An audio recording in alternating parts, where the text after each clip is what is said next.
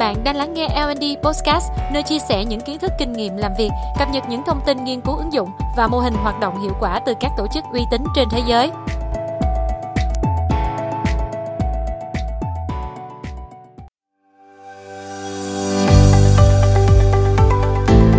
Xin chào các bạn, lại là Quân đây. Trong số podcast này, chúng ta sẽ cùng tìm hiểu về một chủ đề hết sức thú vị, đó là flexible thinking, tư duy linh hoạt trong thời đại nhiều thay đổi. Thế giới liên tục thay đổi và phát triển, đòi hỏi chúng ta phải thích nghi, rèn luyện những kỹ năng và lối suy nghĩ mới, trong đó có tư duy linh hoạt. Theo diễn đàn kinh tế thế giới, tư duy linh hoạt là một trong 10 kỹ năng cần thiết nhất. Đây cũng là kỹ năng mà các nhà tuyển dụng và các tổ chức lớn ưa thích ở nhân viên. Tư duy linh hoạt giúp chúng ta đưa ra những ý tưởng sáng tạo và cách làm mới, giúp giải quyết vấn đề hiệu quả và hợp tác tốt hơn trong công việc. Trước hết, chúng ta cùng tìm hiểu về sự khác biệt giữa tư duy linh hoạt và tư duy cố định. Đối với những người có tư duy cố định, họ thích mọi thứ vẫn giữ nguyên bản chất sẵn có. Đây là nhóm người ưa thích sự an toàn. Họ cảm thấy không thoải mái khi làm mọi thứ một cách khác đi hay thay đổi ở phút chót.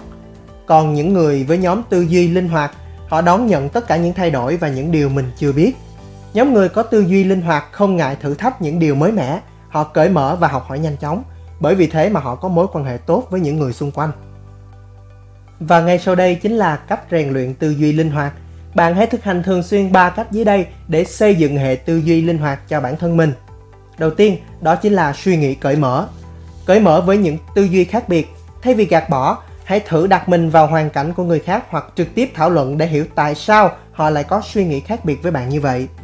Thay đổi trạng thái hiện tại, hãy tạm nghỉ một chút, đi bộ hoặc ngủ sau đó bạn sẽ có một tâm trí tỉnh táo và mới mẻ để ra quyết định tốt hơn. Tìm những trải nghiệm mới mẻ, bạn có thể rèn luyện cho mình quen với những điều mới mẻ từ những thói quen hàng ngày, chẳng hạn như ăn những món ăn mới, đi thử những cung đường mới hoặc là học những ngôn ngữ mới. Bạn hãy thử và tự đưa ra cảm nhận cho chính bản thân mình.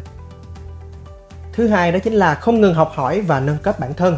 Đặt câu hỏi ngược lại, bạn hãy xem lại những thói quen và những lối mòn xử lý công việc của bản thân mình đặt câu hỏi cho chính mình rằng bạn có thể làm gì khác đi, làm gì để cải thiện. Với những điều mà bạn đã biết trước đây, hãy thử kiểm nghiệm lại bằng cách tiếp tục học hỏi và nâng cấp bản thân. Và cuối cùng đó chính là chấp nhận sự thay đổi. Chấp nhận thay đổi là một phần trong cuộc sống. Bạn có thể chuyển hóa suy nghĩ về thay đổi và chuẩn bị một kế hoạch B cho mình để sẵn sàng ứng phó với những điều mới mẻ nhất và bất ngờ nhất. Nghĩ về tình huống xấu nhất cũng chính là một cách để chuẩn bị và bạn hãy luôn nhớ rằng chẳng bao giờ là chỉ có một sự lựa chọn duy nhất tìm kiếm sự đa dạng trong thói quen hàng ngày, thay đổi những thói quen nhỏ và thử làm mọi thứ một cách khác đi một chút. Chỉ khi thay đổi được những điều nhỏ bé dần dần, bạn mới có thể làm quen với những thứ thay đổi hay ho và lớn lao.